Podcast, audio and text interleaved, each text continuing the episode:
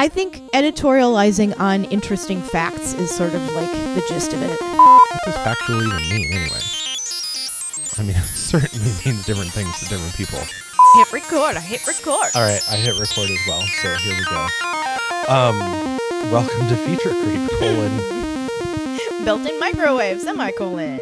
uh, again, whatever the title of the, you know the title of the podcast because you clicked on it and we wrote it Right, there. you- So you know what this is about before we know about what this is about. Um, Right. I'm drawing a blank for the first time in my life. I have no idea what we're going to talk about. This never happens. You're right, it doesn't because I'm pretty sure we're going to talk about um, we're going to talk about designing dystopias some more because uh, we want to talk a little bit about um, a show that has been around for a very long time, but we've recently rediscovered our love of this show.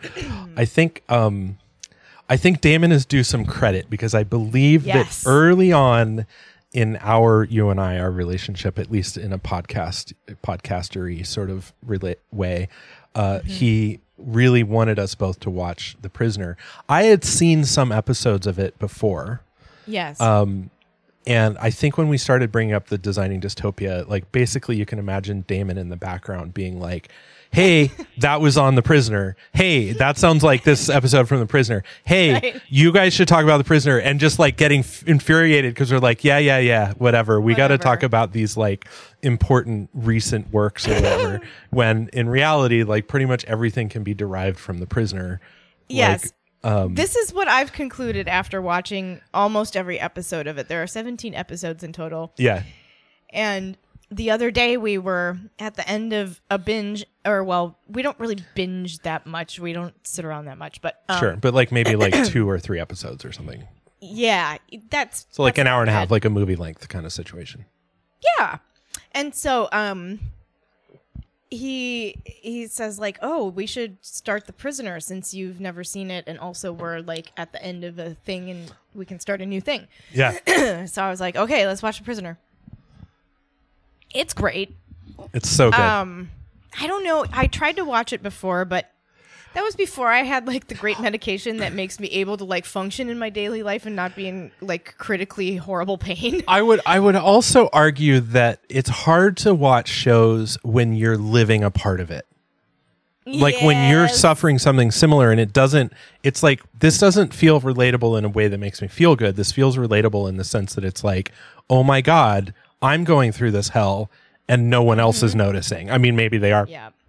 but you know you feel trapped in this because you know you were i remember we were in yuma Yeah. when damon's like oh i have it on dvd let's watch it and we like pulled it out or something we were watching it ep- episodes of it and um and like i remember we watched a couple episodes but you were in so much pain that you weren't really that into watching much of it. And when you did you were just like what the fuck? Like you know it's just like watching this man like you know being like rebuffed at every turn trying to find some freedom and having his like being like psychologically like beat down and like have all identity stripped from him and like you know going through the same thing right? Like Yeah. literally like having the same thing done to you in the same kind of context of like any one person is not directly responsible for your suffering but they're Yeah. bringing the dagger that's getting stuffed in your back right like it's just like they're like here would you like some tea and this dagger in your back like and then you're like you can't be mad at them because they're in the same hell they're like Right. oh yeah no i mean i have one and if i give Here's you this dagger. one yeah here's my dagger like where's yours um right.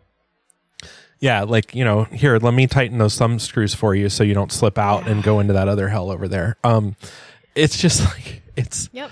yeah so the prisoner would you like to talk a little bit more about um so if you're not familiar with this show Yeah. so it's this it's very disjointed to be honest with you. Like the basic gist of it is there's this guy and he wakes up in his house, but his house is not his house. It's like this like replica of his house that is in this town that's really quaint looking and built on these hillsides. So there's a lot of ups and downs and like staircases and like ins and outs um doorways everywhere to little tiny houses and stuff. And he realizes that he's like a prisoner in this place. He has no idea what the place is.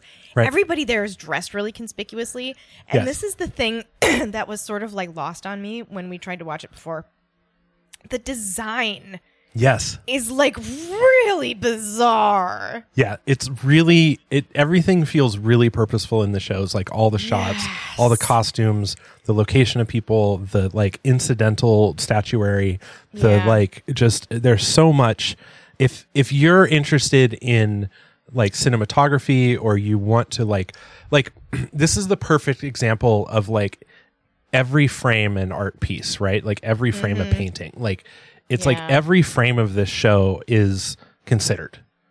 Right. And there's all these because the story makes almost no sense. You are constantly like the protagonist seeking everywhere like a paranoiac trying to interpret if something is a clue or not to what's going on. Right. Yeah. Like to meaning, to plot understanding, to Right. You know. So there's all these people in this town and they all appear to be in on it to some extent Right. or they're going along with it for reasons we're not entirely sure of. Like Right. maybe they're being coerced, you know. Um there's also this crazy well, it's a weather balloon. Yes. But it's a big floating blob that um, arises out of the ocean. yes. So this this town is actually a real town called I think Portmeirion and it's in Wales and it's on the seashore and it is very quaint. Like it was not a set for the TV show. It was No. filmed there because this is such a strange little town. Yeah. And then on top of it the costuming and other design is very fucking weird too yes. Yeah. and that really puts it over the top.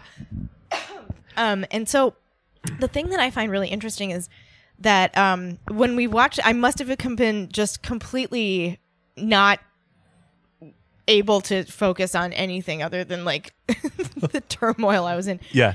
Um, because the design in retrospect, I'm like, I can't believe I didn't go gaga over this design at the time. Like, I sort of overlooked it, I think, and partly maybe why Yeah.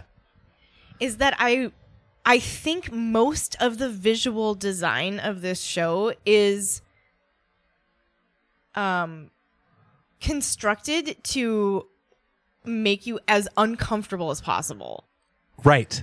Right.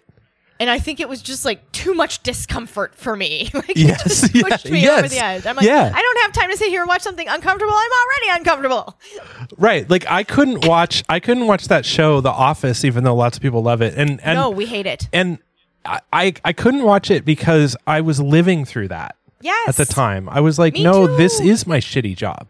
Like the like people think that the the like the weird shitty shit that people are doing to each other in this Mm-hmm. office is funny because that's not real. No one would ever do it or like it's Right. over the top. It's not over the top. It's subdued compared to the bullshit petty fucking like interactions that I'm having on a day-to-day basis in the office that I'm working in Yep.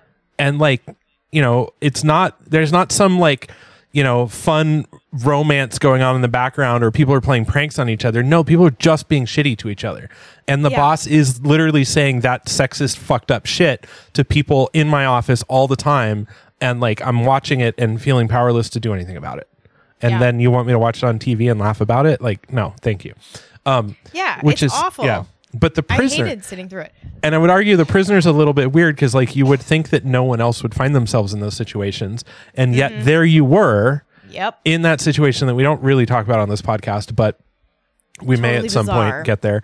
Um, Yeah. But basically, working for this organization and getting like having the same kind of interactions, right? Where it's like, yeah.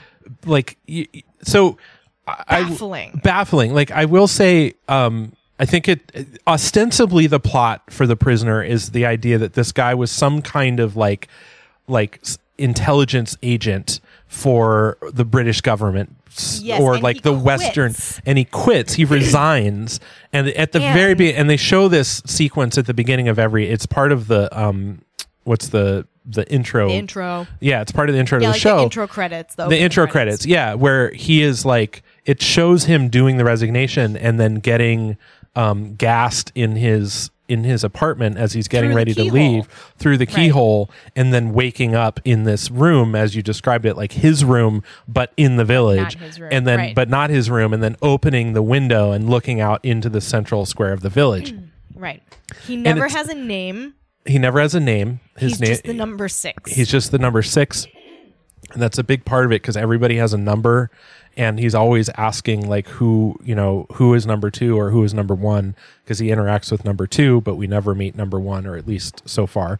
Um, and number two is different people every episode. yeah so that's also pretty cool. Like you and so every episode is like it's this great vehicle for these like really crazy stories. Like i watched one recently i think it was like episode three or four where he like runs for town for runs for the position of number two Yes. and in an election because they're you know the town is a free elected community and like you know you can you just can't leave right You just can't leave. and yeah and so like anytime he tries to break out um usually he gets run over by the weather balloon and then wakes up in the hospital and has to like you know gets captured again basically Run over Yeah. by the weather balloon is a Yes. very accurate description of it. Yeah. Like it comes bobbing down the nearest road or whatever, Mm-hmm. and then like smooshes someone. yes yeah And then you see their very sweaty face through the sort of like The latex of looks like stretched an latex overstretched condom. yes yes yeah The like wet dick through a condom look. yes And uh, The wet dick through a and condom then he wakes up back As in, one in the room. familiar with, right? yeah. you know, everybody knows. yeah Um, I feel like no matter what your direct experience is in life, we've all been exposed to way too much in some way over the internet, and probably we've all had Yes. an unfortunate run run in with something of that nature. Sure. If you haven't watched The Prisoner, you'll get it. right Um, yes so then he wakes back up at home, and so the whole thing, like, it- like it, he gets into a helicopter once, and the helicopter turns around and brings him back. He like um tries to get out in many many ways and so there's like there are some central figures like running the show they're just shadowy and you never really know who they are Yep. and there's this command center that has two Oh, people it's- on I love a it. Yes. giant teeter totter that Yes. also spins in a circle Yes.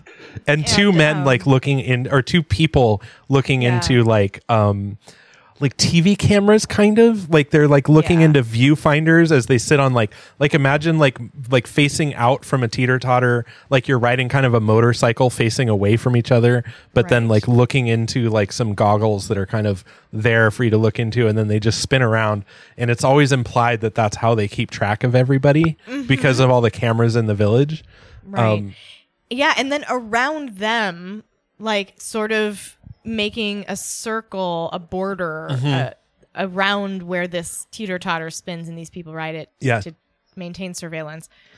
Um, they they have a layout of the entire town, and it's built in like a circle. yes So, like everywhere you go just leads back into the town. right? Yes, yeah. And so while they're spinning around on this teeter totter and bobbing up and down, and they're sort of like covering, uh, uh, you know, rotating around this giant ring, and uh, like it just occurred to me, like, oh, this is what flat earthers think. The, Yes, what the world looks looks like. like. Yes. and I totally cracked up over that. Yeah. I just see so many like so that was sort of like the start of my noticing a great deal of things in this show Yes. that remind me of things I've already seen in pop culture, but it turns out those things were copying this show. And so like most of everything I think in my entire life up to this point is derivative of this show. right. Right. Yeah. It's very much, it's surprising how much comes out of this like ridiculous TV show. Like, so many things. and, and so this show came out in, um, fuck, when did it start? In 1960. Fuck, I had it here and now it's gone. 67. 1967 yeah um and oh and the other thing is like so because he's this spy or this like intelligence agent who re- resigned and ostensibly everybody all the number twos every time there's a number two their goal seems to be to get the information. They they keep saying we want information. And what they want is to find out why why number six resigned. Yes. and so that is ostensibly the like the setup even though what actually happened like every every episode has these like really protracted sort of weird psychological head games that get played with number 6 to get him to crack supposedly.